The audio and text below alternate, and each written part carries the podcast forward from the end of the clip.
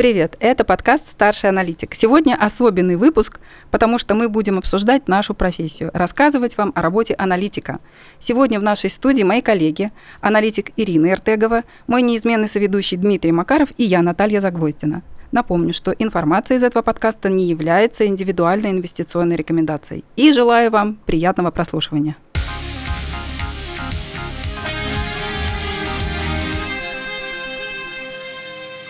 Ир, ты когда поняла, что ты хочешь быть аналитиком? Мне кажется, это началось давно, примерно в первом классе.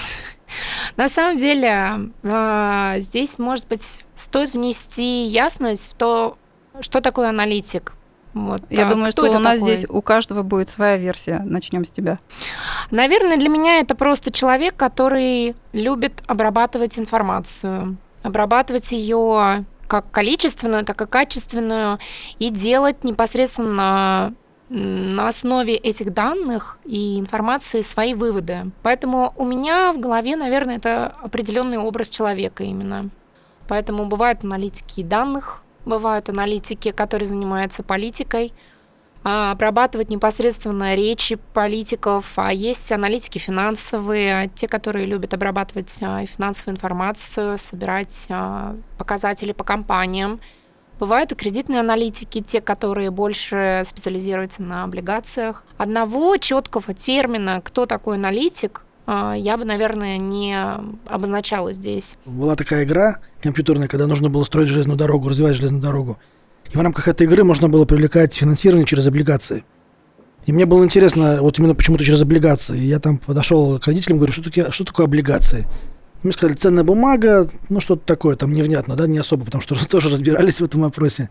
Но мне это понравилось, потому что как-то через облигации, что вроде слово интересное, и сам механизм самой игры тоже был интересный. Но это вроде как такое зародило зерно интереса к этой профессии, к этим инструментам. А, ну а так э, Просто закончил профильный вуз, и так получилось, что Первое место работы это была инвестиционная компания на позиции младшего аналитика по банковскому сектору. Э, хочется сказать, что чем прекрасен рынок, почему это интересная работа, потому что каждый день происходит что-то новое. Каждый, новое, каждый день что-то новое, какие-то новые новости, какие-то новые вводные.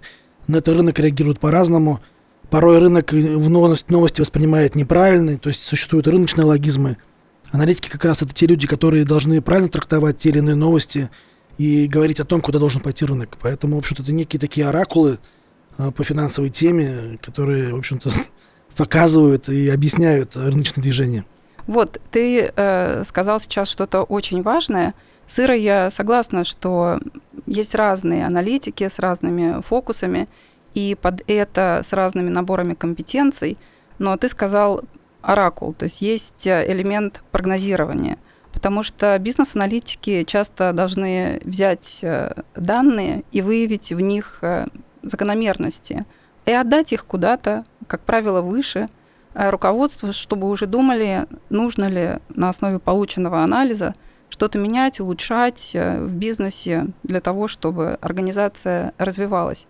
И есть аналитики, которые действительно делают прогнозы. И мне кажется, это мой личный взгляд – что наиболее важная черта аналитика – это наличие критического мышления. То есть, когда ты себе даешь право усомниться в том, что вот эм, набор данных говорит именно об этом, чтобы у тебя была, как у тебя, Дим, э, как в твоем случае ты рассказал, натуральная любознательность э, к большому кругу вопросов. То есть хороший аналитик всегда обладает э, большим кругозором, как мне кажется. И он дает себе полное право не остановиться, даже когда он нашел, кажется, ответ на этот вопрос, и всегда иметь э, внутренний запрос, копнуть глубже, посмотреть шире. Вот мне кажется, критическое мышление. Ну и смелость нужна. Смелость, наверное, как раз а, ключевое качество для уже, я бы сказала, даже старших аналитиков, потому что большая часть старших аналитиков а, какой-то степени ответственны за то, какие они дают рекомендации. Рекомендации именно уже клиентам и по инвестициям. И это ключевое пойти, например, против рынка, когда весь рынок, весь консенсус ожидает одного, а старший аналитик, ну, либо в целом, может быть, это и младший аналитик дает идею против рынка, и э, благодаря тому, что он как раз копнул глубже, да, чем рынок или а, другие аналитики, и, возможно, сделал чуть-чуть другую предпосылку, чем закладывает рынок. И на основе этого выдвинул как раз свою гипотезу против рынка и иногда развернул рынок в пользу своего мнения. Иногда аналитики, так скажем, их называют звезды на рынке, они в прямом смысле выстреливают. Вот. Поэтому я бы добавила еще э, вот к любознательности возможность, э, наверное, человека подойти э, и не побояться критики, не побояться побеседовать и обсудить идею в большой компании аналитиков, например. Есть много специалистов из разных отраслей, которые видели за свой за свои годы большое количество различных абсолютно сценариев, которые мы накопили все, и наш общий опыт дает э, возможность э, всем нам развиваться и видеть в каких-то гипотезах абсолютно неверные, возможно, выводы даже, да. Есть такой прекрасный неологизм э, в русском современном языке, ну, в профессиональном, есть об кого подумать. То есть ты можешь, тебе может казаться, что ты нащупал какую-то гипотезу, она действительно требует проверки в своем анализе. И кто-то, кто, может быть, в параллельных смежных эм, отраслях и их анализе проходил эту дорогу или как раз недавно смотрел на тот же вопрос, но с другой стороны, например, не со стороны, ну, не знаю, переработчика, например, у тебя есть сектор переработки, а поставщика, например, расходных материалов в этом же секторе, и тебе могут э, э, просто дать такой инсайт, такой, такие данные, которые остановят тебя вот э, в этот же момент, и ты скажешь, да, точно, об этом-то я не подумал, и вот э, эти знания говорят как раз об обратном, все, не будем тратить интеллектуальные ресурсы, или наоборот, как раз-таки поднесут э, больше того, что может подтвердить твою теорию.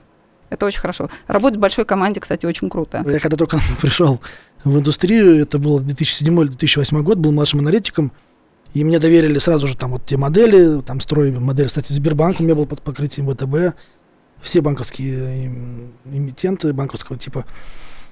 И я помню, что когда там нужно было уже подводить и строить, э, и получать финалку, получать fair value, да, там fair price, э, я всегда шел на Bloomberg и смотрел, там, насколько сильно идет расхождение с консенсусом. Если прям агрессивно, там, процентов на 80 отличается, то, конечно же, нужно подкручивать. И... Там можно было не только консенсус как рекомендацию, целевую цену по какой-то акции посмотреть, но можно было посмотреть агрегированный прогноз коллег по цеху, эм, довольно большого количества аналитиков, ну, в зависимости от акции, конечно, если она покрывалась широким кругом, это могло быть 15 и более инвестиционных банков, и посмотреть в прогнозе, какого э, финансового параметра ты наиболее отклоняешься. Еще раз задать себе вопрос – почему у меня так. И если, задав на себе этот вопрос, ты получил внутренний ответ, что ты все равно прав, ну тогда, конечно, можно было набраться э, смелости. Возможно, ты какой-то тренд э, э, чуть чуть раньше уловил. Когда у меня цена не получалась такой, как получается у большинства аналитиков, я все-таки переходила к своим предпосылкам в модели, потому что модели сами по себе у всех примерно одинаковые. Да? Мы можем опираться только на разные предпосылки, и от этих предпосылок у нас получаются разные результаты. В частности, если, конечно же, такой грандиозный разброс э, в оценке, то, возможно, ошибка и просто в количестве акций в обращении. Вот, то есть бывают и такие ошибки у аналитиков. Рубли забыли перевести в доллары или что-нибудь в этом Да-да-да, это такие бывают ошибки у аналитиков, которые только-только начинают покрывать а, рынок акций или облигаций, поэтому чаще всего, конечно, я всегда проходилась по основным параметрам, которые есть у акции. Это количество акций в обращении базово, курс э, рубля к доллару. Аналитик должен уметь принимать свои ошибки и учиться на них. Главное, чтобы их было немного.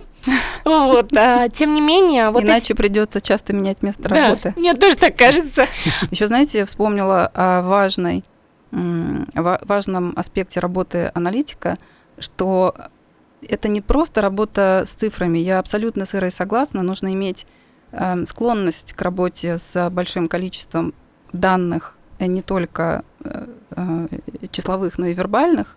И действительно отличать э, знаки после запятой от отделения там, трех нулей в тысячах, ну и вообще уметь считать, то есть по матчасти, чтобы все было правильно. Но нужно уметь строить вот свою сеть эм, профессиональных контактов. Ты должен уметь общаться с компаниями, которые ты э, покрываешь, с коллегами по цеху, с такими же аналитиками в других инвестиционных домах и э, брокерах внутри своей команды. То есть представить, что есть какой-то э, необыкновенно умный человек, он сидит в своей башне из слоновой кости, обложен с пяти сторон, э, если есть их пять, по кругу, э, терминалами Bloomberg или какими-нибудь другими нам сегодня доступными, и он просто может э, всегда работать только с цифрами – выдавать э, лучшие рекомендации, ну, скорее всего, это будет просто алгоритмическая торговля и ничего больше. Там никакой альфы, альфой называется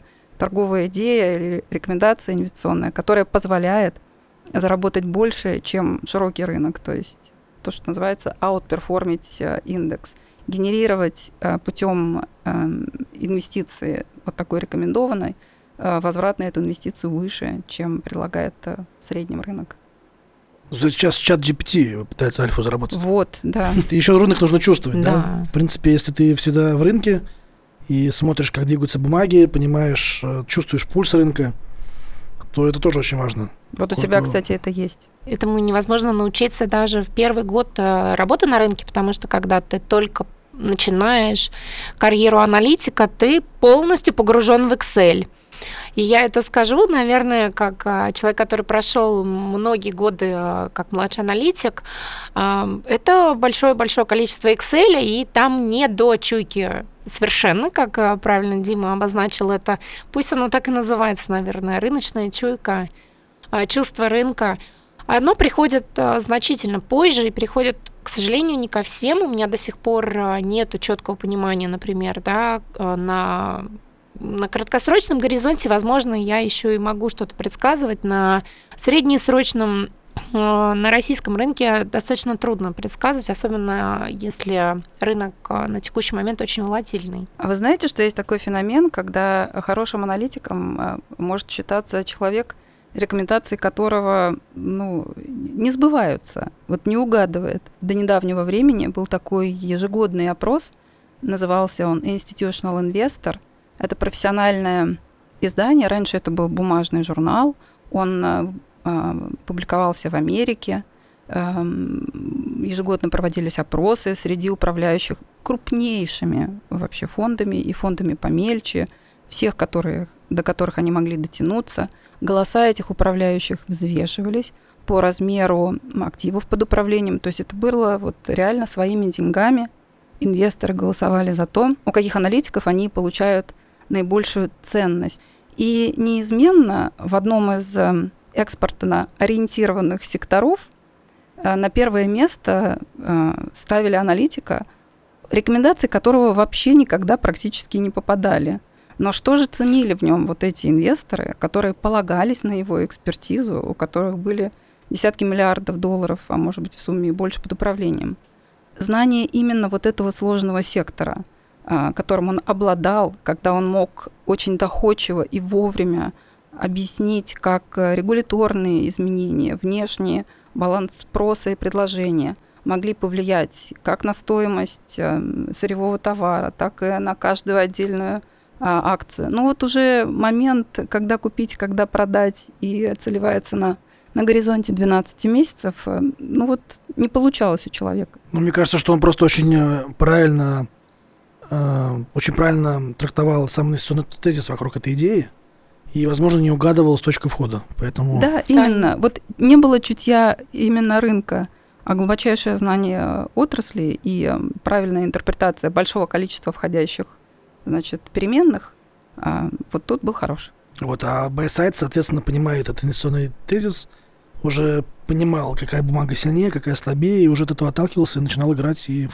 Именно. Понимаете? Более того, вот то, что называешь ты buy-side, то есть это э, инвестиционные фонды, инвестиционный, э, как его называют, э, investment officer, управляющий фондом, например, формирует эту инвестиционную идею ее отдает трейдерам, а они там ждут правильную точку входа. Они не совершают этот трейд по любой цене. Аналитика sell-side и э, как сам по себе, это представители либо инвестиционных домов или брокеров, аналитики – которые анализируют э, эм, финансовые инструменты, могут быть акции, облигации, сырьевые товары, пишут отчеты, дают по ним рекомендации, и, может быть, через брокера а, этот инвестиционный банк или сам этот брокер может даже и торговать э, согласно этим инвестициям. А вот buy side – это те инвесторы, а, фонды, управляющие компании, которые являются вот этими крупными институциональными участниками фондового рынка, и они деньги, а, инвестированные в их фонд от их инвесторов, это могут быть пенсионные фонды, это могут быть какие-нибудь э, университеты, у которых там большие endowments, как endowments переводится? Так называется, endowment фонды. Да. Вот они их вкладывают уже, и они как бы buy side, то есть они приходят с реальными деньгами на рынок. Вот и этими деньгами они покупают те идеи, которые им подносит sell side. Не, да. на самом деле еще же проще можно. Это те же самые пифы, доверительное управление, да. Индивидуальное доверительное управление, коллективное доверительное управление. Это тоже side. Это тоже управляющие компании, это side. Небольшой ликбез. Мне посчастливилось работать и на sell-сайде, и на buy-сайде. И да, я столкнулась с тем, что на buy-сайде абсолютно другой подход к анализу. К анализу и к тому, как раз а, необходимо понимать примерный тайминг. И за какой-то период времени у меня а, у самой появилась табличка лучших аналитиков на рынке, а, и я записывала в нее примерно, насколько часто попадают аналитики со своими прогнозами. Вот, и а, несколько было очень неудачных. Вот, то есть бывало такое, что как раз аналитики э, вычеркиваем. Я не вычеркивала как раз потому, что... А ты их и... вниз списка переносила? Нет, я ставила плюсики за то, что они все-таки отличное покрытие сектора делали. Вот, видишь? Отрасль. Каждый да. в чем-то своем хорош. Дим, а ты какую э, разницу между sell-side и buy-side э, чувствуешь? Я тоже о своем опыте скажу, потому что я дважды туда-сюда сходила. Я, кстати, вот как раз пришел на buy-side, э, был у меня такой этап в жизни, период, когда я пришел с sell-side а но я занимался тогда больше облигациями, то есть инструменты с фиксированным доходом. И мое первое впечатление было, то есть мы разбирали какую-то компанию, то ли там бразильский телеком, что-то такое. И, ну, в принципе, я посмотрел, да, хорошая компания, там что-то с долгом вроде нормально, планирует долг снижать, планирует э, даже какой-то там СПО, что ли, делать, привлекать, тем самым привлечь капитал и снизить Вроде все галочки были отмечены, Там да? с дивидендами вроде не хотят э, делиться с акционерами, что для долговых инвесторов очень хорошо. И я такой говорю, ну да, это нормальная история, можно брать, можно даже там третью, четвертую, пятую дюрацию. Неплохо. И потом на меня так управляющий смотрит, говорит, слушай, ну ты давай поделись там, ну там брать, не брать, как-то так там. С одной стороны это хорошо, с другой стороны то хорошо, как-то так вот рассуждаешь. И мне так ко, ко мне управляющий подходит, говорит, да давай поделись, берем или не берем? Я говорю, берем. Он говорит, ну все, смотри, теперь это твоя твой, позиция. Твой трейд, как бы на тебе его вешаем, берем. Я такой думаю, опа, а может быть нужно было еще подумать как-то, да? Я абсолютно с этим согласна. У меня был точно такой же опыт, когда я первые больше 12, что-то лет 13 провела эм, среди аналитиков Селсайда, а потом на 5 лет оказалась в фонде, который инвестировал как раз в российский рынок э, акций. И там очень явно и очень быстро почувствовалась просто разная мера ответственности ты гораздо дольше там обрабатываешь, на, когда ты уже в управляющей компании, в инвестиционном фонде, любую идею на покупку, ты ее мусолишь, носишь на комитет, тебе все задают вопросы, ты еще уходишь посчитать, потому что ты чувствуешь, что за тобой вот там деньги инвесторов, и потом тебе же придется писать в инвестиционное письмо ежемесячно, которое выходило, а что же позиция, которую ты предложил, э, не показывает той положительной динамики, которую твои расчеты, значит, показывали. И я помню тогда мы, э, когда я только пришла, это было, по-моему, в 13 что ли, или в 14 году, помните, когда Магнит и акции Магнита, да. розничной компании, рвались к вершинам, а X5 какой-то был такой догоняющий, позатухающий. И была очень большая разница в оценках, в мультипликаторах. И, и позиция в магните была довольно такая весомая. Я предложила ее выходить из нее совсем эм, и формировать, начинать позицию в X5. Так вот, заняло примерно год, чтобы выйти из магнита, потому что еще есть ограничения на то, сколько ты отдаешь ликвидности на рынок, чтобы не двинуть цену. Это прописано в меморандуме. Mm-hmm. И ждали момента а, входа в X5 довольно долго, и он пришелся на декабрь 2014 года. Помните, когда рубль девальвировал, нефть была низкая, и другие геополитические события, значит, уже были на носу. И когда меня спросили, ну вот, сейчас хороший момент, все упало, X5 вообще там провалился, ну вот непонятно куда. Хороший покуп... Э, момент покупать. И нужно набрать было в себе все силы сказать, что инвестиционный э, кейс только улучшился. И да, он тогда очень хорошо действительно этот трейд себя показал. А зато, когда уже ты дал э, рекомендацию, в нее проинвестировали, даже если ты передумал через пять дней, когда ты аналитик на селсайде, ты можешь вздохнуть и выпустить другой отчет и изменить свою рекомендацию. Здесь у тебя нет такой вообще э, опции даже. Никто метаться туда-сюда из-за тебя не будет.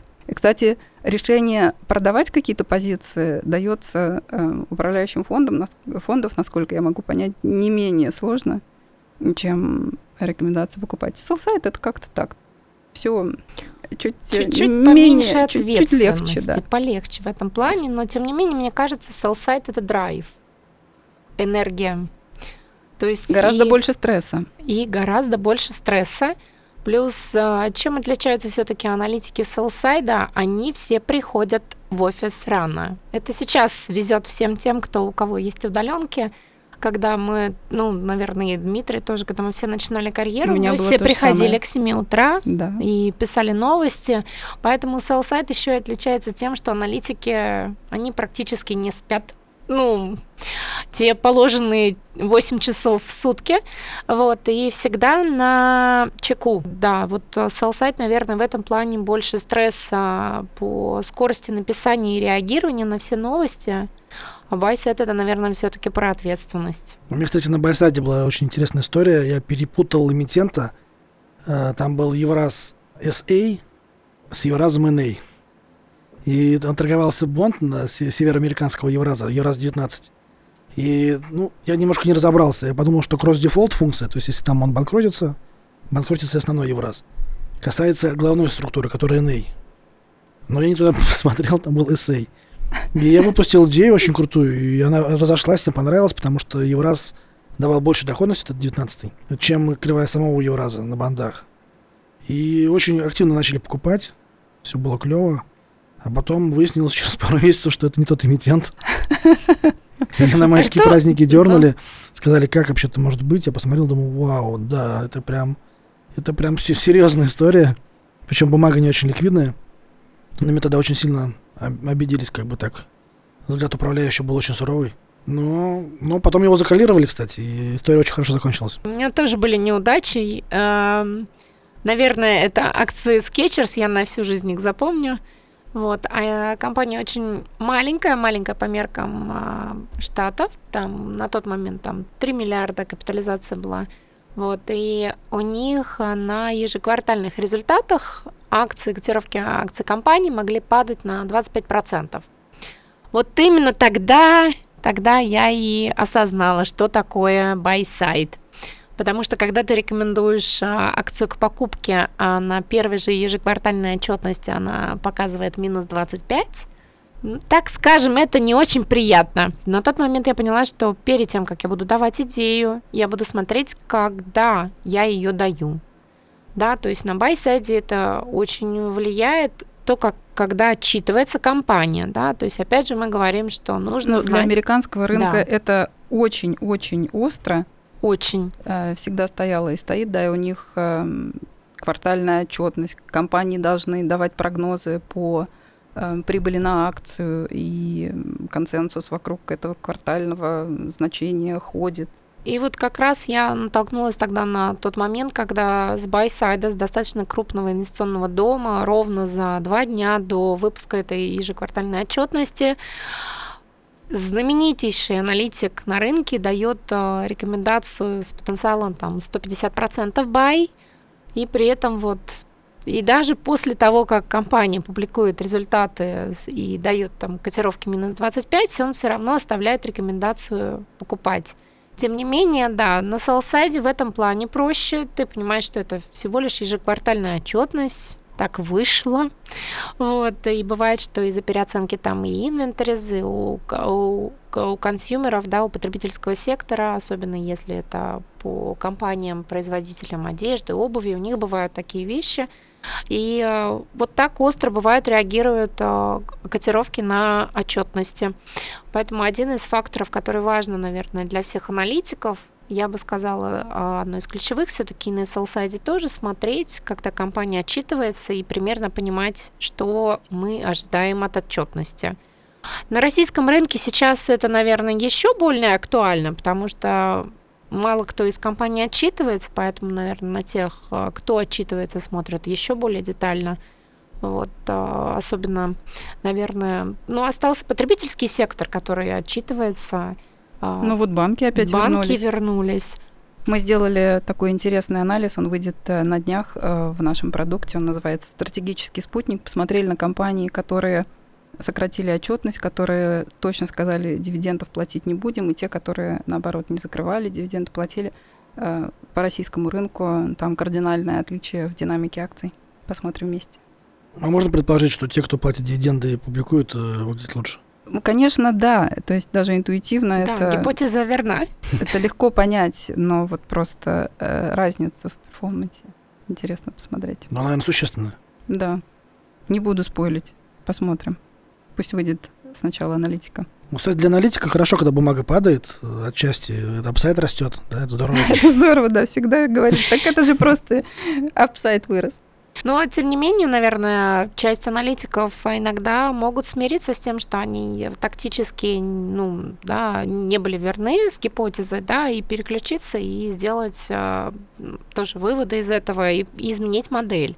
Да, то есть переставить. Иногда выходят а, события, после которых ты вынужден да, сменить рекомендацию с покупать на держать или продавать даже. То есть бывает, что и отчетность выходит очень плохой, да, то есть а, негативная для котировок и Дальше перспектив а, роста бизнес, бизнеса у компании нет, например, да, то есть это выходит вместе с пресс-релизом у компании, поэтому аналитик тоже может изменять рекомендации. Опять же, нужно набраться смелости, поменять да. покупать на продавать. Да, вот такие резкие эм, смена рекомендаций, когда была продажа, стала покупка, даже без рекомендации держать, когда вот туда-сюда а, человек мечется, скорее в карьере аналитика такие случаи должны быть единичные. И именно на фоне некоторых неожиданных, э, трудно прогнозируемых э, корпоративных каких-то событий или изменений в рынке, которые вот, что называется, ничто не предвещало. Тогда еще да. А вот тоже еще из опыта перехода с sell на buy э, с теми же акциями X5, вот их купили, и была отчетность квартальная, которую ты понимаешь, что она будет слабая. Но в операционных результатах, и зная бизнес компании, что он идет не с, с небольшим лагом к тому, что, когда ты меняешь что-то в ассортименте, mm-hmm. ценовой политике, у тебя это вот в сопоставимых продажах э, э, где-то через полгода только проявляется. А уже был хороший момент для входа, акция уже была э, на низких уровнях, ее купили, и даже с этих низких уровней на отчетности она еще падает. И твое, твое, конечно, аналитическое сердце в этот момент сжимается, потому что это уже в портфеле. Ты приходишь к управляющему и говоришь, так и так. Но я вот точно знала, что это будут слабые э, результаты. На них не нужно обращать внимание. И он меня спрашивает, так, Наташа, вот от этих результатов твой инвестиционный кейс на 12 месяцев следующих, на 3 года, как-то изменился? Я говорю, нет. Он, ну все, ты свою работу сделал, чил. Как только ты заинициировал, то есть предложил эту идею, и она попала в портфель, все, ты потом ходишь много раз в год, больше четырех точно, а, к менеджменту, задаешь ему всякие вопросы так или так а, чтобы правду услышать. Вот еще что интересного аналитика должно быть, и тут его критическое мышление навесить а, общительностью и умением строить вот эти вот контакты. Для аналитика важно на встречах с менеджментом, с IR и с отраслевыми аналитиками правильно задавать вопросы. Потому что на правильно заданный вопрос можно получить тот ответ, который а, нужен для отчета, для понимания того, что происходит. Потому что даже есть а, очень замечательная книга, по которой я пыталась начинать карьеру в buy-side е. Это а, лучшие практики sell-side и buy-side. Она написана тоже главой ресерча, бывшей главой ресерча одного из крупных инвестиционных домов. И как раз одним из ключевых он называл все-таки, когда уже человек э, старший аналитик, это собирать правильную информацию, да, то есть не ту, которая известна всем, и мы сейчас говорим не о, чем, не о чем-то нелегальном, мы говорим о том, что можно увидеть а, на фоне всей информации именно то, что нужно, отфильтровать и правильно задать вопрос, получить тот ответ, который нужен даже для той же модели. Порой э, очень интересные вопросы аярам дают э, плодотворный результат. Это точно. Я могу это подтвердить, потому что я и аяром успела поработать. У был вас уникальный момент. опыт. Был такой а, опыт в моей жизни, да. Мега, да, распространено у аналитиков это посещать все сайт-визитинг, это так и назывался. Да. Я даже не знаю, как это по-русски. Посетить производство. Производство, Посетить, да. да. То есть шахты на увидеть, местах. На местах. И поговорить, да, с людьми, с которые рабочими. ближе к происходящему. Да, Они да. действительно, у них нет вот этого отполированного, а, заученного такого шаблона ответов на вопросы, и они иногда э, в силу своей человеческой открытости, да, могут рассказать много-много интересного. И во время этих э, сайт-визитов, очень легко, ну, поездок, да, куда-то в регионы, э, или даже вот в Москве какой-нибудь ритейлер повезет тебе показать свой склад. Склад. Да. И с менеджментом такой вот такой опыт укорачивает, что ли, вот эту дистанцию, на которой вы общаетесь. Они очень, э, как правило, любят э, эм, любознательных, задающих вопросы аналитиков, но вот не, не любят на публике неудобных вопросов. Даже если ты, как аналитик, понимаешь, что в компании дела идут, ну вот, все хуже, или уже ты замечаешь, сравнивая эту компанию, они же смотрят на себя изнутри, а ты иногда видишь пошире, что здесь не все так прекрасно в датском королевстве. Если, например, это какой-то большой звонок, где есть другие аналитики или встреча, или инвесторы, то даже эти неудобные вопросы нужно постараться задать так, чтобы, в общем, не сжечь все мосты, потому что корпораты могут отказаться потом общаться с этим аналитиком и говорить, все написано в пресс-релизе. Идите и читайте. Тут, кстати, сразу прямо хочется задать вопрос. Так все-таки прогноз за спотом или спот за прогнозом? У меня есть мое мнение, но я дам Ире ответить. И тебя, Дим, кстати, послушаю. Но мне кажется, что все-таки прогноз за спотом. Ну, да. Потому что цену определяет спрос предложения. Но сейчас мы видим э, изменение спроса и предложения и то, как двигаются цены на рынке по акциям, по которым толком нет никакой аналитики. Что там за прогноз? Я вот думаю, что рынок поменялся. Поменялся, да. Когда-то, наверное, это было так. Но опять же, э, не стоит обольщаться. Мы с вами работали на Байсайт тем, что сидит управляющий, получил эм, отчет по электронной почте о том, что Ира Иртегова, условно, изменила прогноз по, эм, не знаю, компании Сбербанк ее акциям. И он такой, все, ну теперь надо покупать. Ира же написала, что пора покупать. Нет, скорее всего, когда Ира написала покупать, уже и у него самого, и внутренняя аналитика сформировала, наверное, мнение о том, что да, вырисовывается какой-то, значит, позитивный э, тренд.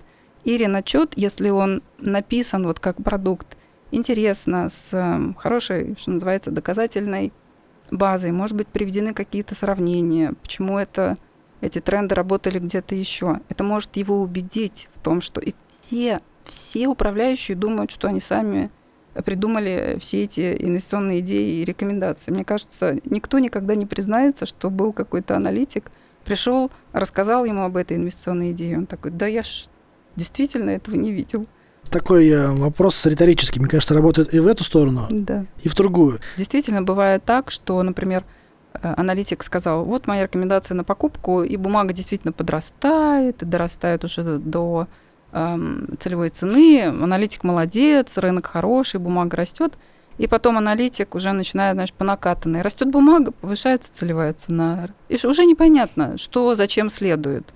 И в какой-то момент, когда пора уже сказать, ну, все здесь меняются либо условия для этого бизнеса, либо в рынке начинают происходить какие-то нехорошие вещи.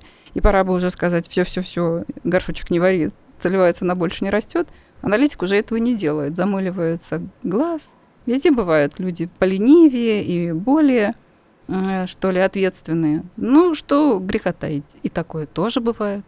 Когда акция достигла твоего таргета, первый вопрос, который должен себе аналитик задавать, а, что дальше делать с бумагой. То есть а, перейти к такому внутри, наверное, гипотезе своей. Достигла она таргета, и это было благодаря тому, что рынок рос, или из-за того, что предпосылки все, которые были в модели, и все как раз а, драйверы, которые ожидал аналитик, они реализовались либо все-таки это было все благодаря тому, что просто рынок растет, широкий рынок растет, а, индексы растут, и а, благодаря тому, что просто вес бумаги большой в индексе, и она также растет вслед за рынком. Поэтому для меня вот всегда было важно а не просто повысить цену целевую, да, а прежде всего задать самой себе вопрос, что дальше делать с бумагой. И цены как раз аналитики, те, которые могут вовремя сказать, а, пожалуй, а, на этом все. Да? Дальше я драйверов у бумаги не вижу на ближайшие там 6 или 8 месяцев. Да? Горизонты разные у аналитиков тоже бывают. И перевести бумагу, например, на держать. Да, или сказать наоборот, нужно сокращать сейчас позиции, и, а, возможно, здесь вступает вот в силу обсуждения со старшими Только всего хочется сказать. Во-первых, считается, что рекомендация держать, она вообще и не рекомендация. Да. Это какая-то безыдейщина, потому что это деньги, которые не работают, а капитал должен работать. Сегодня компания стоит столько, сколько она способна сгенерировать денежных потоков, приведенных к сегодняшней стоимости, потому что деньги имеют в каждый момент времени определенную ценность. Time value of money – а если почему-то у тебя есть компания, которая не генерирует денежные потоки, а в наше время их очень много, это в большинстве своем технологический сектор, где есть просто инвестиции в наращивание доли рынка и вообще в становление этого рынка. Там нет никакой положительной беда, никакой прибыли. И 10 лет еще не будет, а может 20 лет не будет. И все равно у этой компании может быть какая-то колоссальная стоимость. Внимание, вопрос. Почему? Стоимость денег. Ира? А, нет, а, я думаю, здесь это то, что видят а, потенциал роста рынка, да, то есть если вы видите... Появление совершенно нового рынка. Нового рынка. Который и... может задисраптить другие, оттянуть на себя Именно. деньги пользователей или предложить какой-то настолько революционный да, продукт. Там Тесла ли это, iPhone, я не знаю, что, что угодно да, это может кстати, быть. Так, с кейсом Тесла а, это уникальный, возможно, кейс, потому что вот э, кейс э, знаменит тем, что большая часть аналитиков разделилась на рынке э, на тех, кто абсолютно не принимал этот кейс и сравнивал Тесла только лишь с производителями автомобилей, и все, и считал, что Тесла должна стоить абсолютно по мультипликаторам, как производитель автомобилей и даже не соглашался ни с какими другими поинтами, и при этом э, получал э, на достаточно долгом горизонте этот аналитик э, не соглашался с другими мультипликаторами, которые рынок оценивал, да, то есть и Tesla в итоге перформила очень хорошо. И многие упустили эту возможность аналитики и, к сожалению, не принимали высокие оценки рынка. Да, но ты рассказала хорошее слово мультипликаторы. Действительно, э, иногда невозможно, да и не нужно а, строить э, долгосрочные прогнозы по развитию компании, учету всех денежных потоков, множество переменных, которые на это влияют. Иногда хочется быстро оценить компанию, если известны ее аналоги, и они торгуются, да. Эм, это могут быть мультипликаторы, как э, стоимость компании на продаже, деленная э, на EBITDA, на чистую прибыль. Можно там придумать э, их довольно много.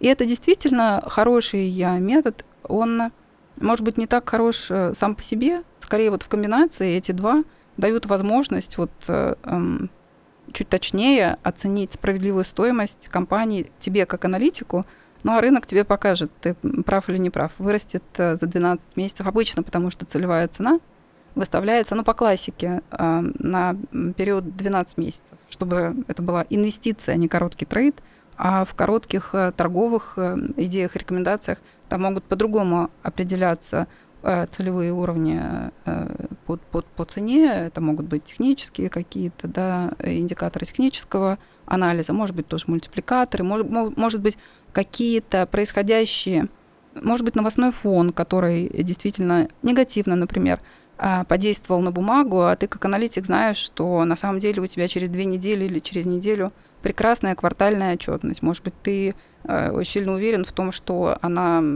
порадует рынок или уж как минимум не разочарует. И вот, э, вот эта просадка на неправильно интерпретированных э, новостях о компании, может быть, об изменении налогов, может быть, о поведении конкурентов, она повлияла так, что это самый тот момент, когда прийти сказать, вот есть апсайт, давайте покупать. И так рождаются довольно часто неплохие торговые идеи на покупку, да, на возможность реализовать э, хороший доход за короткое время.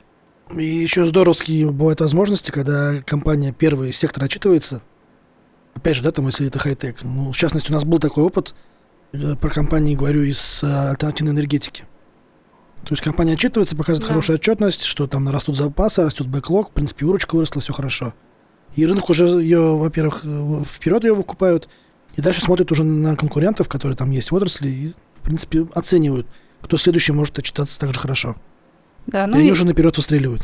Да, известно, что эм, прилив поднимает э, все лодки. Когда на рынке э, приходит позитив, он может быть э, связан э, с локальными, глобальными движениями. Все-таки в целом можно говорить о том, что есть и глобальные движения фондовых рынков, когда если в Америке в сезон отчетности технологические компании разочаровывают одна за другой, то это распространяется и на технологический сектор, э, может быть, в Азии и в других крупных, э, крупных рынках.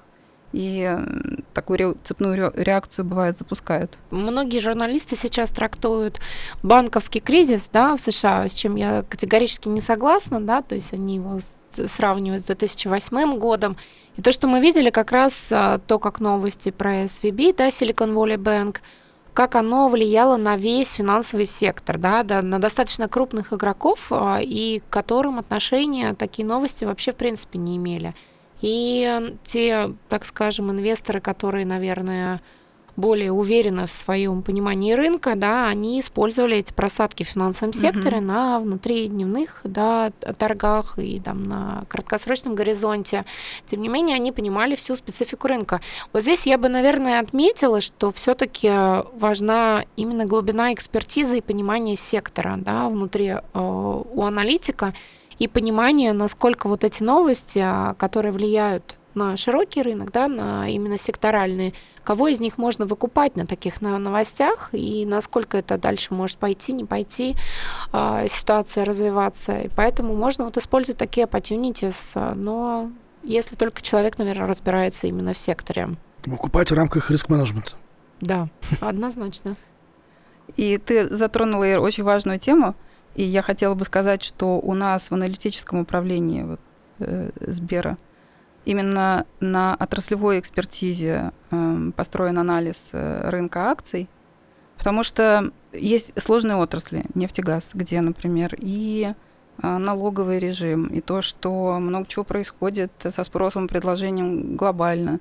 Если откроется Китай, насколько быстро эти полмиллиона э, тонн дополнительного потребления или там 0,8 миллиона тонн дополнительного потребления нефти в день придут уже в июне или только в конце года. Это большое значение имеет э, в рамках глобального взгляда на баланс э, на рынке нефти, ну и на стоимость этой самой нефти.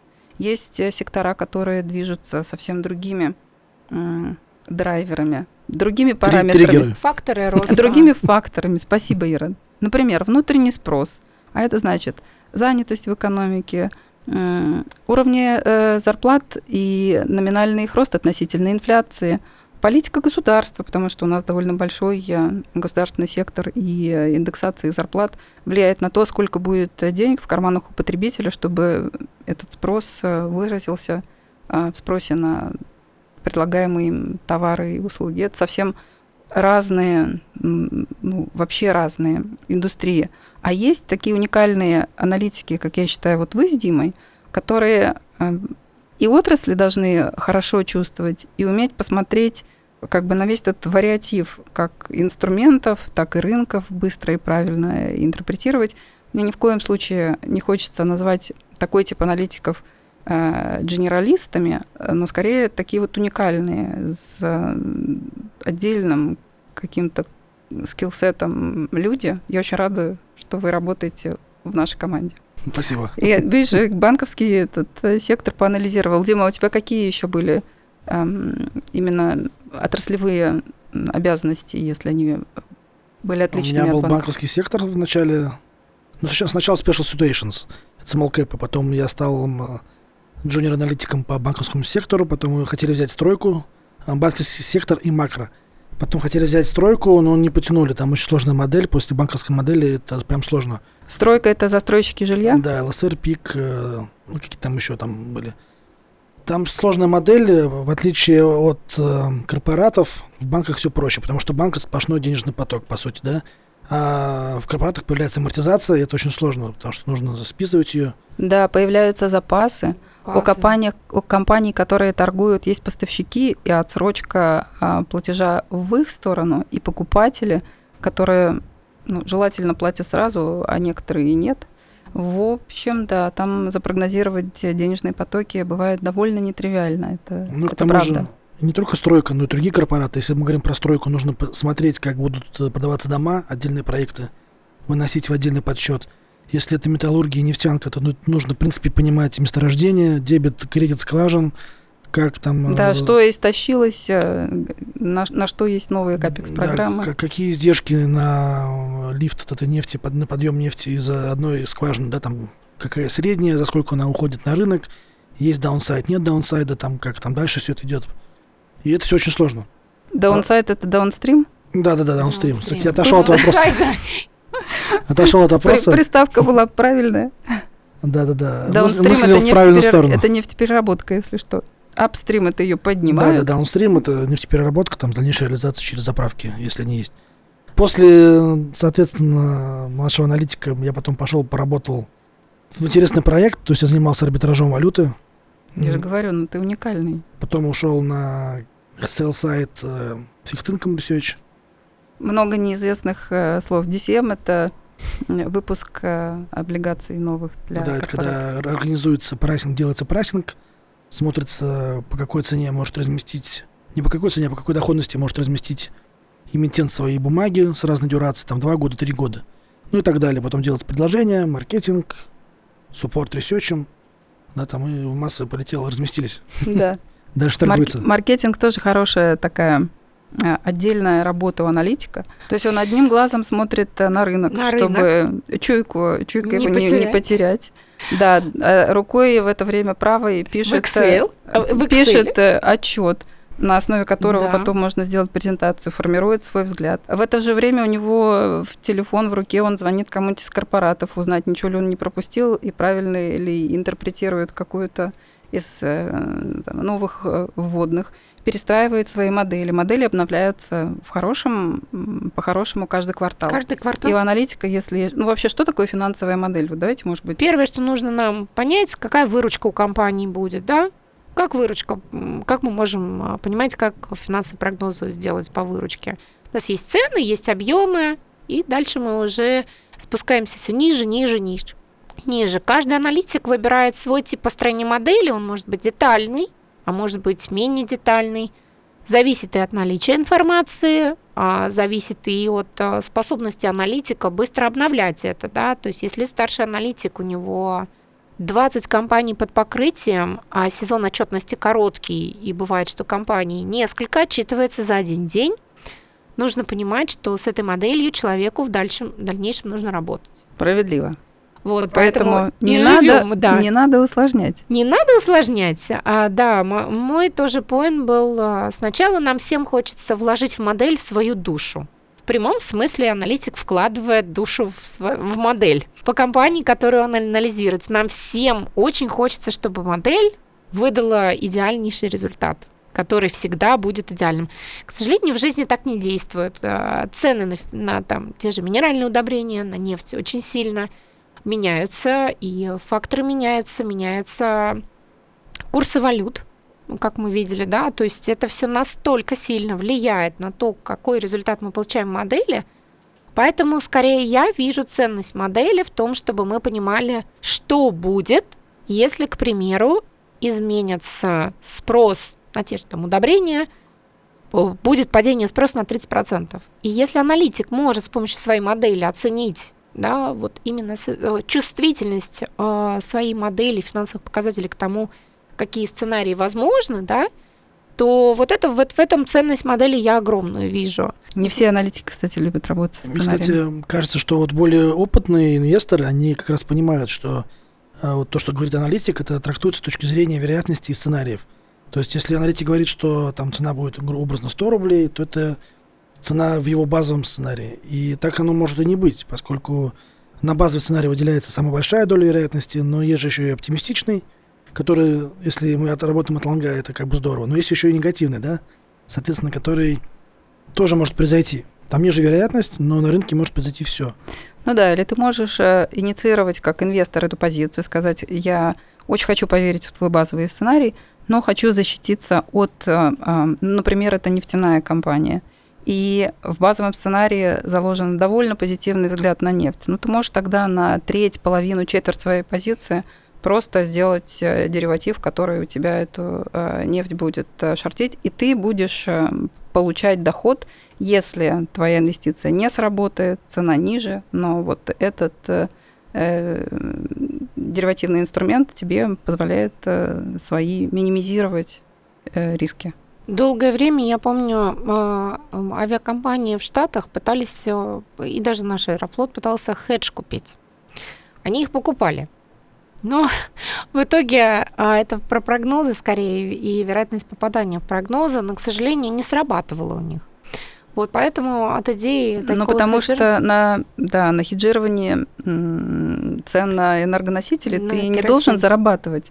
Это ты покупаешь каждый год э, страховку, страховку, да, и ты как компания и менеджмент и инвесторы в тебя инвестирующие должны понимать, что на, на длинном горизонте это, скорее всего, точно отобьется, потому что если будет волатильность очень высокая, высокая да. в эти редкие, мы надеемся, периоды будет компания красавица, и ты как инвестор в шоколаде.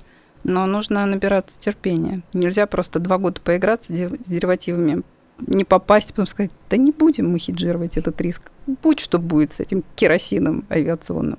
Да, пожалуй, самая сложная отрасль для покрытия, потому что как раз а, для аналитика из всего, что я, наверное, покрывала, вот э, минеральное удобрение, машиностроение, тоже секторов Я тоже много. самолетики покрывала, аэрофлот, когда. Аэрофлот, да. Ну, ну у нас, да.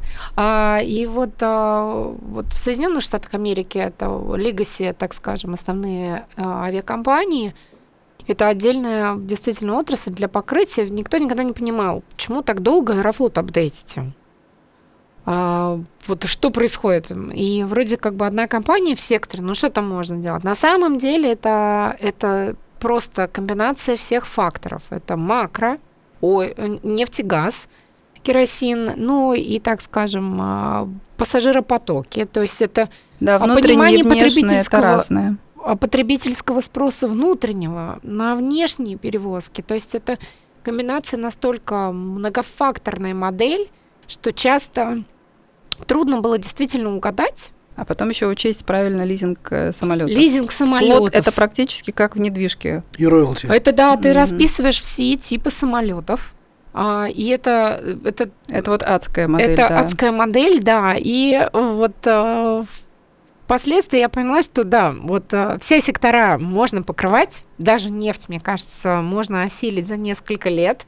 Э, э, самый, один из самых сложных секторов тоже. Но тем не менее, вот э, авиакомпании, это для меня вот прям Ты осталось знаешь, многие, в памяти. многие из инвесторов поэтому просто прям пишут у себя, что no э, э, да, эти, этот сектор мы не инвестируем. Он настолько сложен к тому, чтобы его угадать, понять, замоделировать, что это только, только гуру, прямо гуру, мне кажется, или любители острых ощущений. Вот это для них.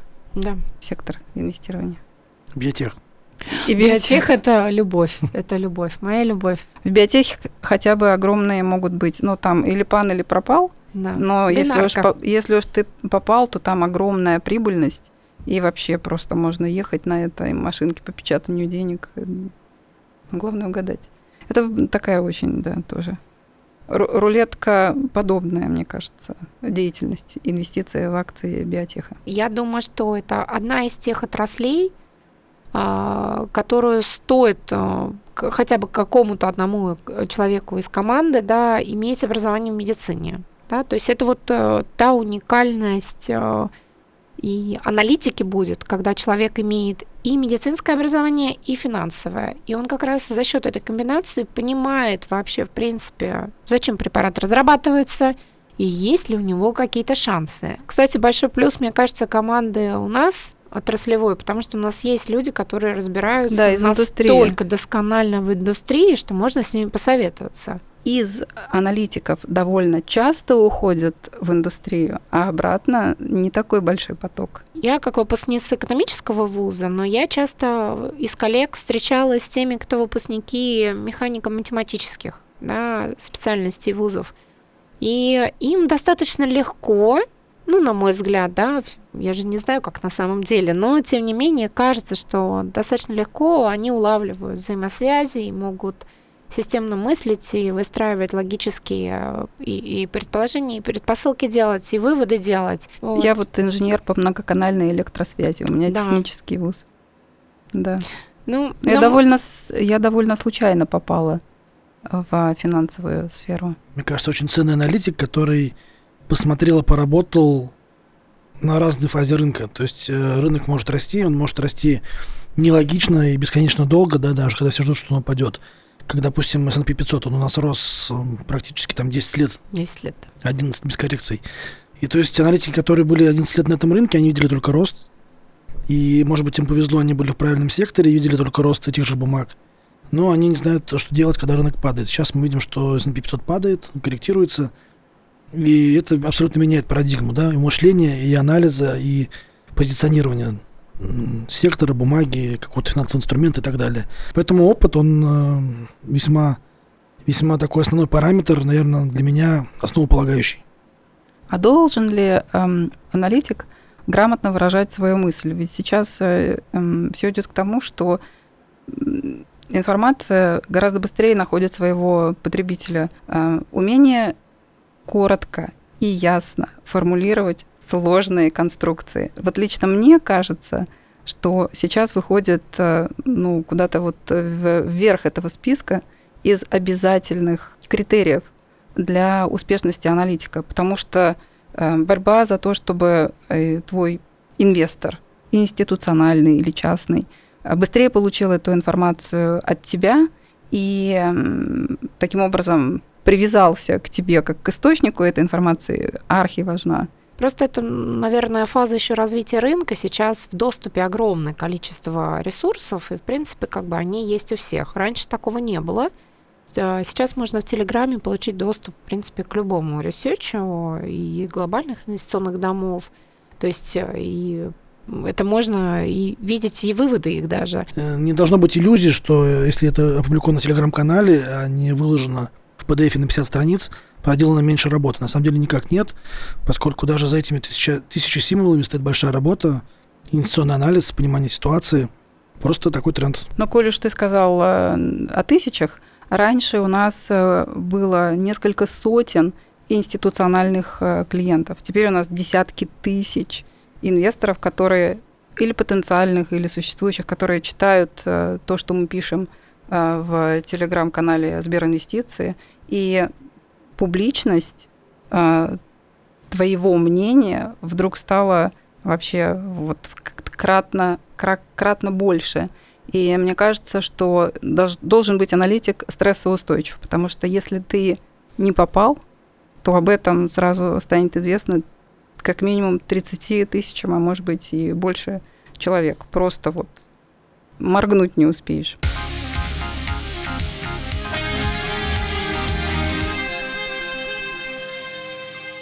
Спасибо, что слушали нас. Надеюсь, было интересно. С вами были аналитики из CIB Investment Research Наталья Загвоздина, Дмитрий Макаров и Ирина Эртегова. Оставляйте обратную связь в комментариях и до встречи в новом выпуске уже в следующем месяце.